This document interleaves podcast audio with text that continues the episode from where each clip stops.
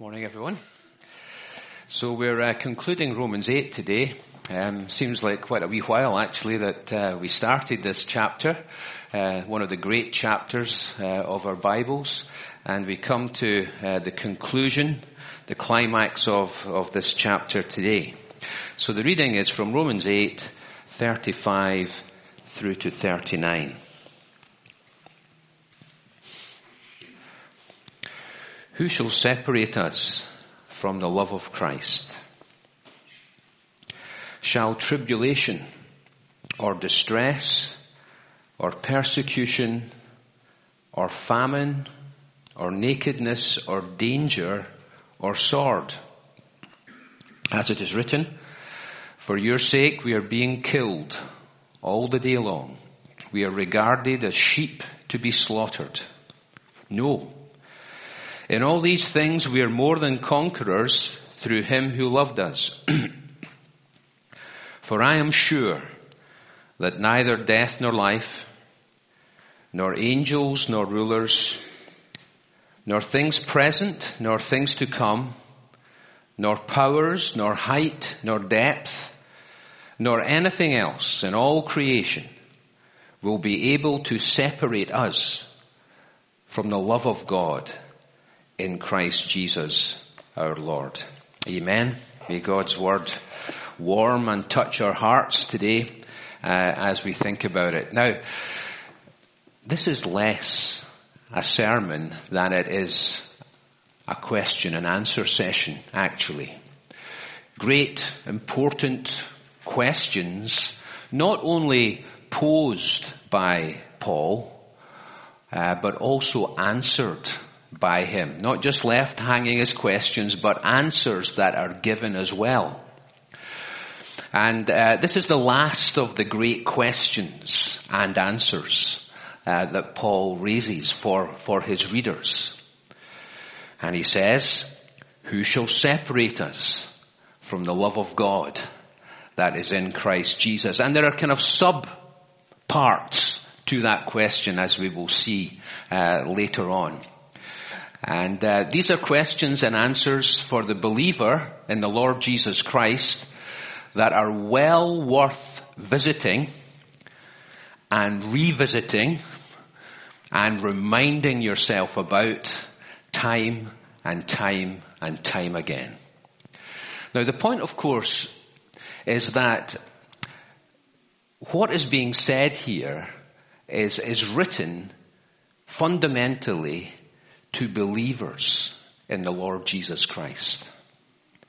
Uh, this is written to people who have placed their faith and all their confidence in Christ and in his finished work, as we've been thinking about in our singing.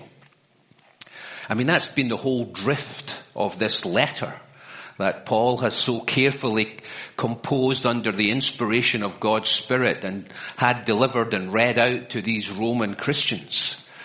Uh, his point has been about the importance of faith being placed in Christ. I mean, that is, that is the response that is being expected. That's the response that is being looked for when the gospel is proclaimed. The gospel that's the power of God to transform people's lives. The power of God unto salvation for everyone who believes.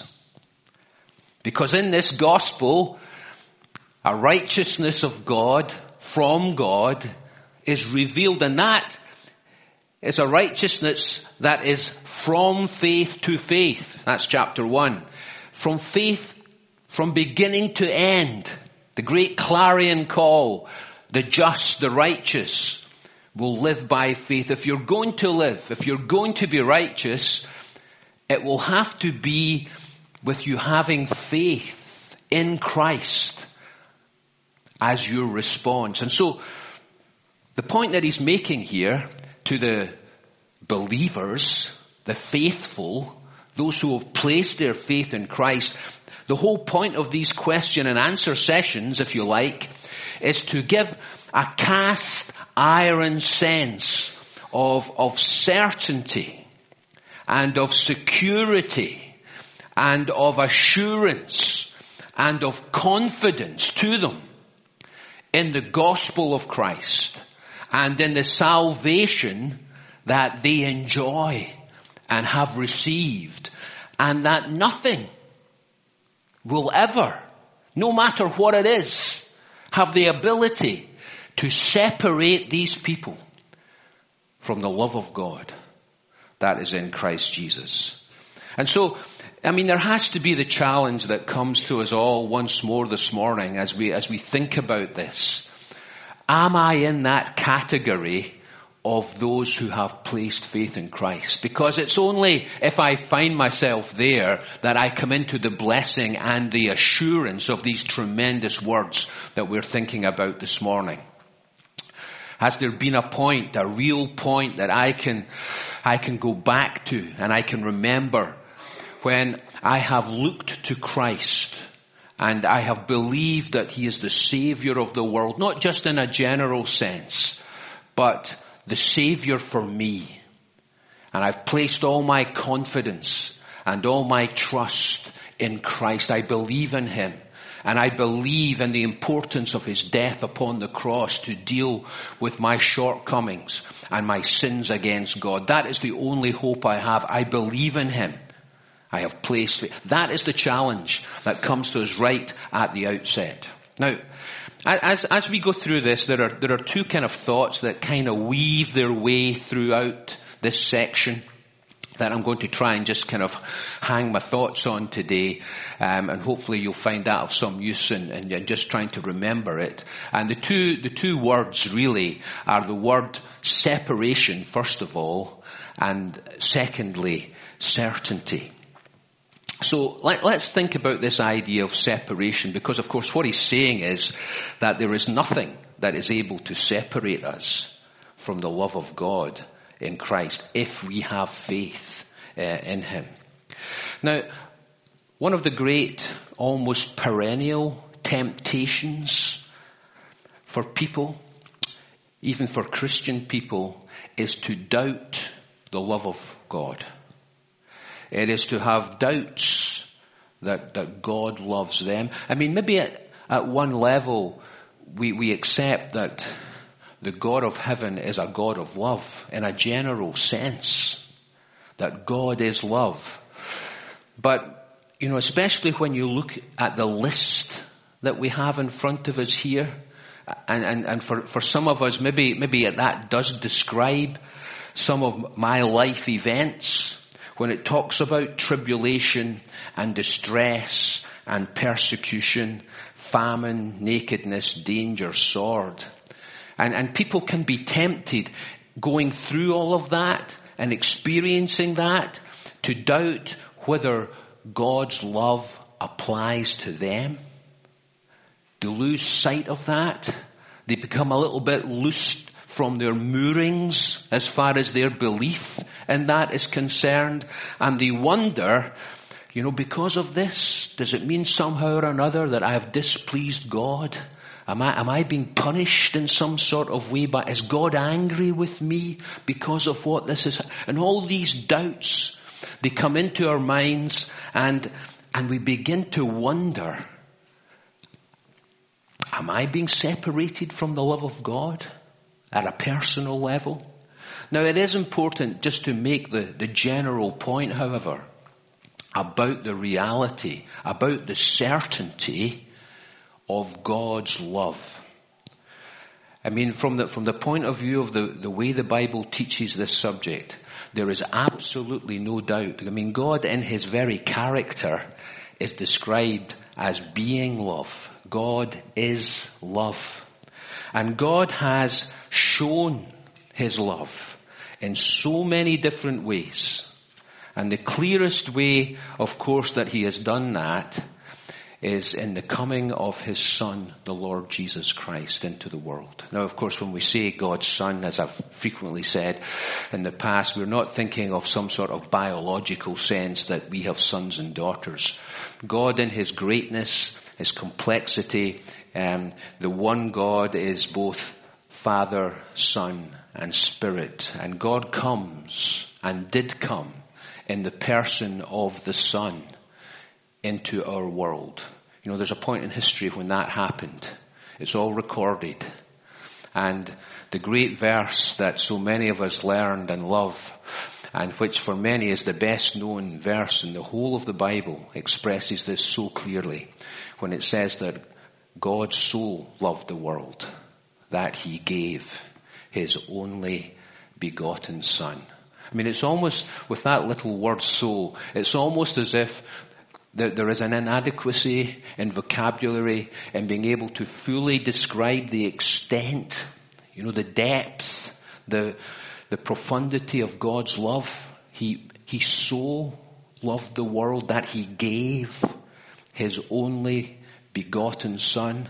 It doesn't say that God so loved the world that he cares for it every season, every day. He causes the, the sun to rise and the sun to set, the tides to go out and in. He causes new birth. Uh, it doesn't say that. The fullest expression of his love is that he gave his only begotten Son. Now, we don't use that word very often, do we? Begotten. But it does, it does highlight the extent of God's love. The word begotten carries a number of ideas. It carries the idea of dearly loved, God's beloved Son. It carries the idea of his uniqueness, of the fact that he is, he is preeminent and that he surpasses everybody else. And it carries the idea as well uh, of his essential nature, that he is of the same essence as God himself. He is begotten, not created. You remember there's a, a Christmas carol that says that. God of God, light of light, he abhors not the virgin's womb. God of God, begotten, not created. Oh, come, let us adore him, Christ the Lord. And this is who is sent. This is the, this is the way that God so loves the world. It is to give his only begotten Son. And it's not just to give him so that he lives among us as a man among other men. He gives him to the death of the cross. I mean, in fact, when that great John three sixteen verse is, is placed in Scripture, it's placed there against the background of a historical incident when Moses lifted up the serpent in the wilderness.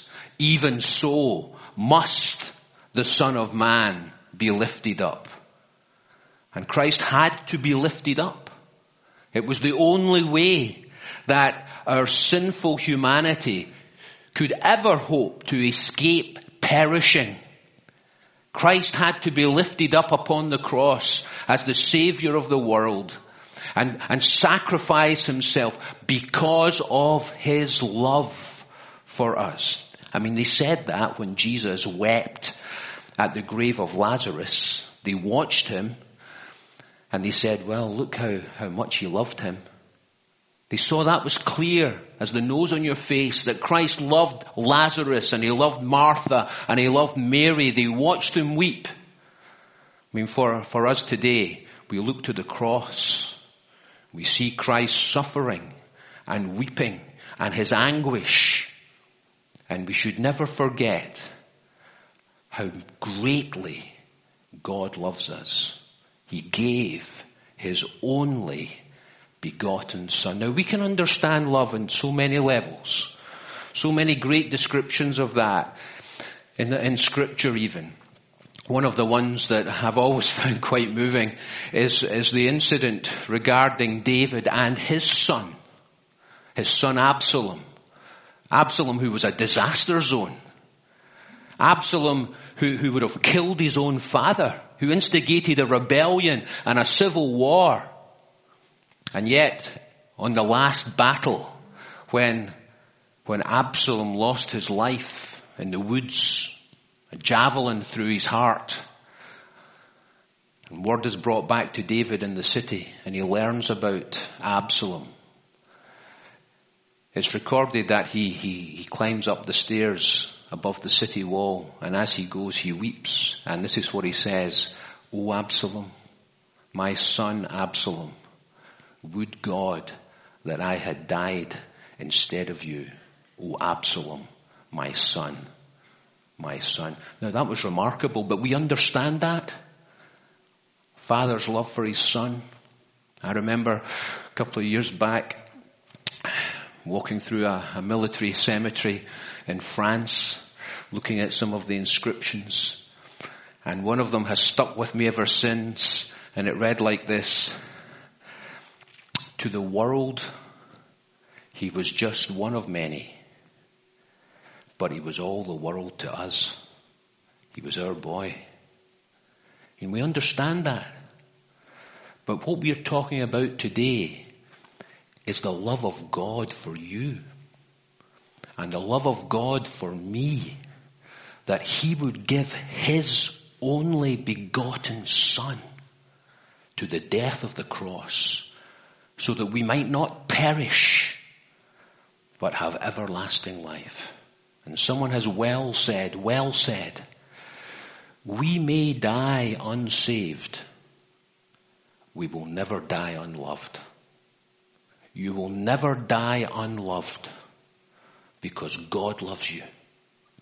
God loves you so much, he was prepared to give his only begotten son, so that we might not perish, but have everlasting life. Now, the question, of course, is this: have I responded to the love of Christ? Have I been touched by that? I mean, there's a passage in the book of uh, Lamentations. You know, it's, it's a lament, obviously, on the destruction of Jerusalem. And Jeremiah, the prophet who writes it, at one point he says, he says, is it, is it nothing to you, all you that pass by? Look, look and see, and behold the sorrow that I have because of the destruction of Jerusalem and what's happened to the people and all the lost hope and everything else. Does it mean nothing to you as you pass by and watch me weep? For many people, I'd have to say, they hear the story of Christ's love for them and it doesn't touch their heart. It doesn't move them. They think it's a fantasy. They think this is just some sort of legend. They don't think it applies to them. They think this is irrelevant. And this is, this is the message of God for every generation and for every person that's ever walked this, this earth of ours, that God loves you and he sent his son to be the savior of the world. And he wants you to open your heart to his love, not to close it. You know that great verse in Revelation? He pictures himself as standing at the door and knocking, of a church in that particular occasion. But we apply that to ourselves as individuals. Christ stands in front of us. Let me in. You know, people had been described as having lost this sense of their love for Christ. Let me in. Open the door.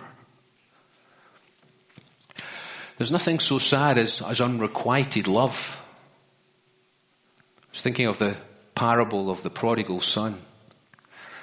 The father, waiting all these years, his boy had gone into that lost, faraway country, just wasted things completely.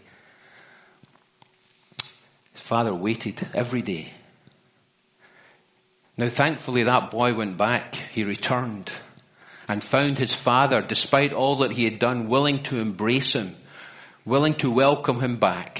Just imagine if he'd sat as he found himself in that pigsty, you know, destitute with nothing, and thinking, I know my father loves me. Uh, I know he's there. I just feel that everything that I've done, the attitudes I've had, my lifestyle, it's just unsurmountable. He, he, he could never overlook that. He could never welcome me back. I could never take my role again back. I could never look him in the eye. Because of what I've done, he won't be interested. He won't forgive me. The message of Scripture is this: separation. You know, nothing, if we're a child of God, can separate us. Nothing will separate us from the love of God. And for those who are not saved here today, open your heart to the love of Christ. You know, there's nothing just quite so sad as that word separation, isolation. I think one of the most difficult things about this period of of lockdown has been stories of people who've who've who did die alone in hospital without family members being able to sit beside them and, and hold their hand. Or these pictures of elderly people in care homes, you know, reaching out, touching glass between them and their family members, separated, isolated. Separation from God, separation from the love of God. And we can think about the things that are mentioned here, and we can think about how, you know, maybe maybe any one of these things could cause that separation from God's love to be experienced by me. I was thinking about the story of Joseph in our Old Testament. Because of the wickedness and the deceptiveness of his brothers, for years, Joseph was separated from his father. His father actually thought he was dead, and he was separated from him. Nothing can separate the child of God from God's love. There's a tremendous verse, actually. You may want to jot this one down and read read this one during the course of the week. It's found in uh, Isaiah and in chapter forty-nine. And this is what it says. It's at verse fifteen. It says, Can a, can a woman forget her nursing child, that she should have no compassion on the son of her womb? Even those may forget, yet I will not forget you. I have engraved you on the palm of my hands. I mean, you, you would think that would be highly unusual for a mother to forget her nursing child. And yet it happens. We know it happens. We've all heard the news stories. We know it can take place. God said, I'll never forget you. Your name, your details are engraven on the palms of my hand indelibly, and they will never be erased. The child of God can never be separated from God's love. There's a psalm, of course, that is quoted here in our chapter, in Romans chapter eight, to make that point, to give us another example about this issue of separation. For your sake we're being killed all the day long. We're regarded as, as sheep to be slaughtered. That, that psalm is uh, Psalm number forty-four, by the way. You might want to just turn to that as well, just now, just to, just to really get the point of why he uses that psalm.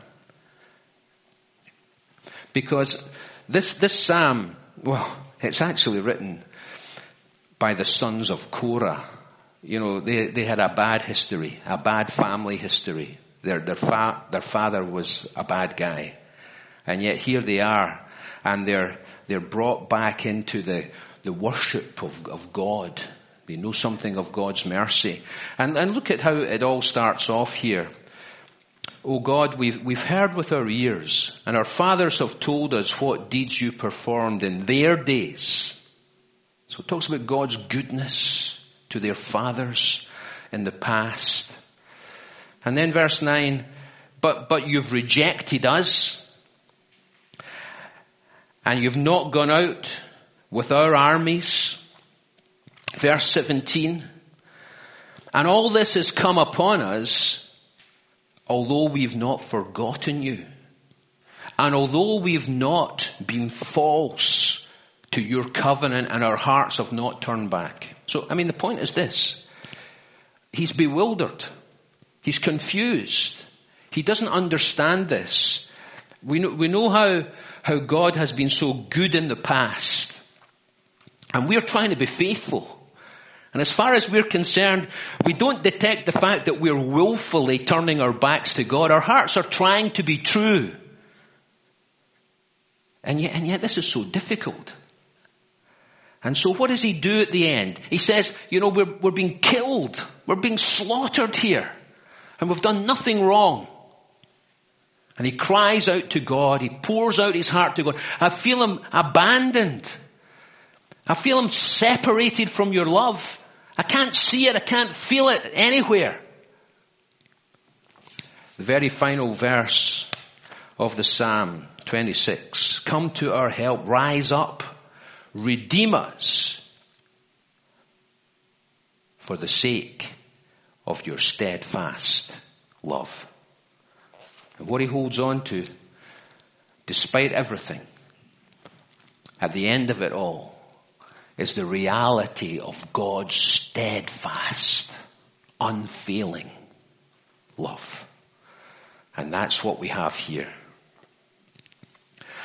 And Paul's great answer to this question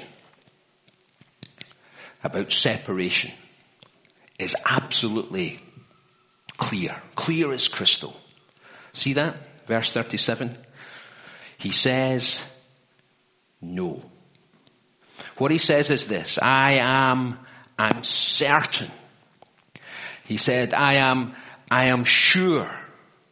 I am persuaded. And he goes through this whole list, this second list, that there will be nothing ever able to separate us from the love of God. But, but look at how he puts it in verse thirty-seven. He says, no, in all these things. See that?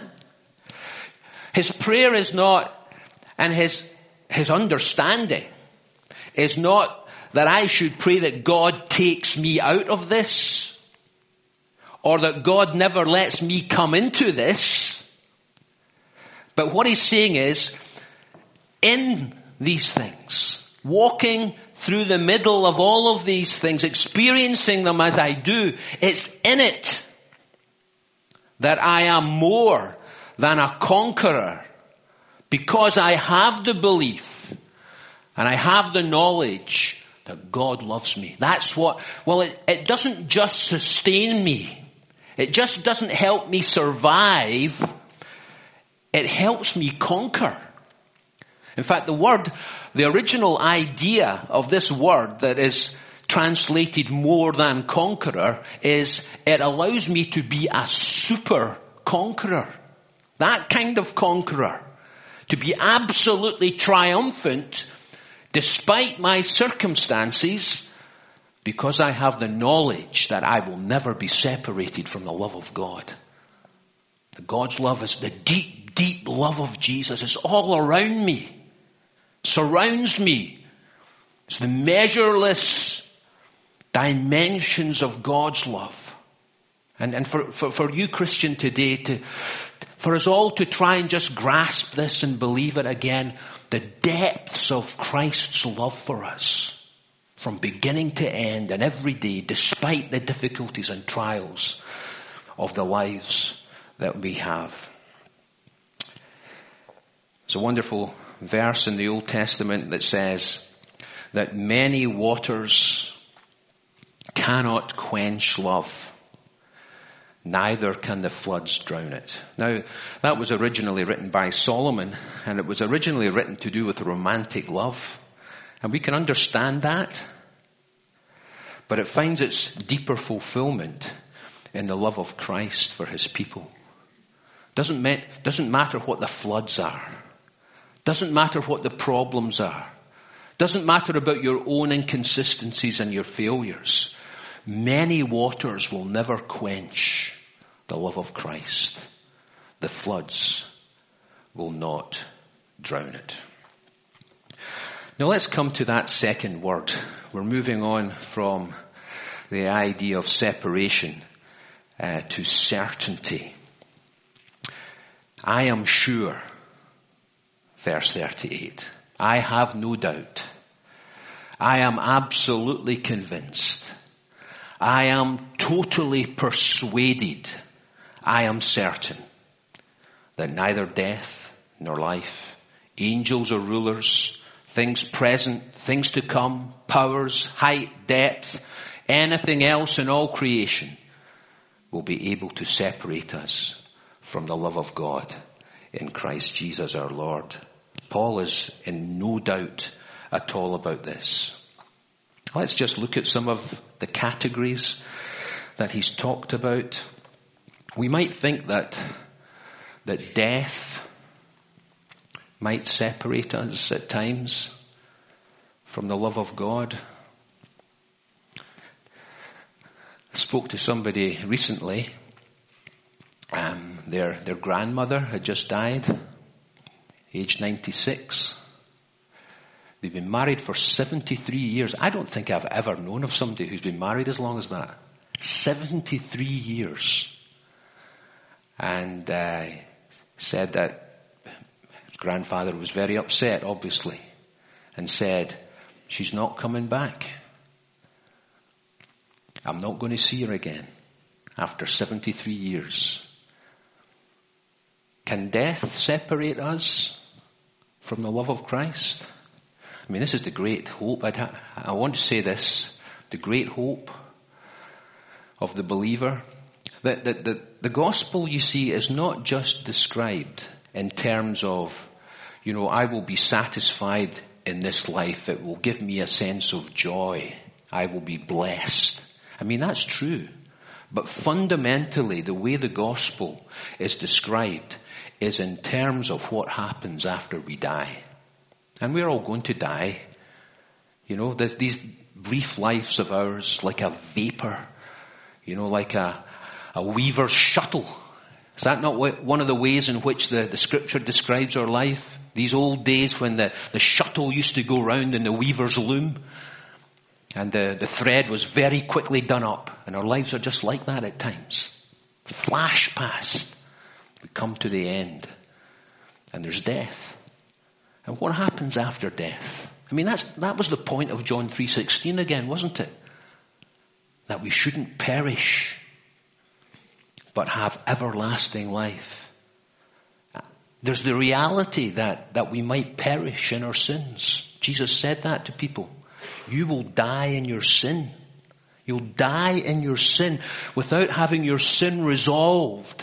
And where I am, you will not be. You cannot come. If you die in your sins, you will perish. I mean, Paul's great concern in this book is for his own people. His national identity with fellow Jews, fellow Israelites.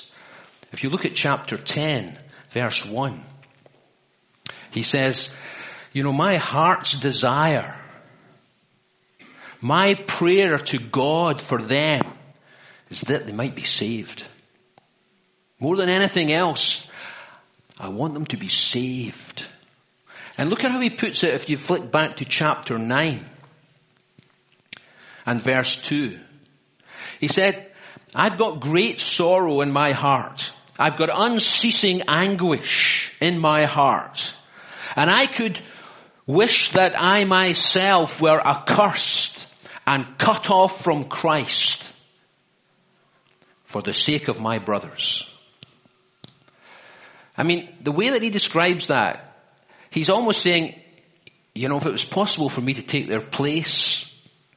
And, and and the way he describes that is being cut off from Christ. It is being separated from Christ. So that, that's, that's what lies before them. That's why I have this anguish. And that's why I pray for them. Because I know that as things stand, they reject Christ. They said at the cross, we won't have this man to rule over us. And they crucify, away with him. And that means that for those who reject, they will be separated from the love of Christ. Now, that, you, you know how I've been trying to make this point today for the, for the believer. And how we can't be separated from the love of Christ. But for those who reject Christ today, and when we die, you will be separated from him and from his love. I mean, recently his secretary phoned me up, let me know about uh, an elderly gentleman who'd, who'd passed away, and she'd received a letter from an email from one of the daughters, and, and she, she could hardly speak down the phone. You know, she was moved, and he's at rest now. He's with the stars now. Now that may very well be the case if he's a believer in Christ. But the reality of the thing is this, that although for many of us, you know, we've got this kind of schizophrenic attitude, and at one level, you know, we say we don't believe the Bible, we don't believe that God created us, we don't believe in Christ, and yet when people and relatives die, this is the kind of language that's used. You know, they're with the angels, they're with the stars, they're looking down on us. And for the vast majority, according to the teaching of the Bible, that is not the case. They are not at rest. They are not in heaven. They are not with Christ.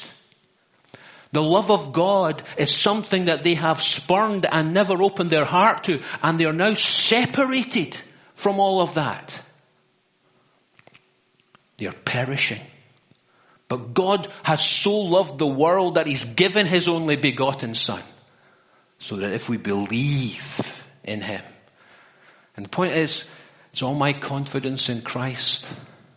Do I rely on, on his, his finished work? Am I persuaded? Am I certain in that? That's where Paul is bringing us to. Certainty, faith, belief.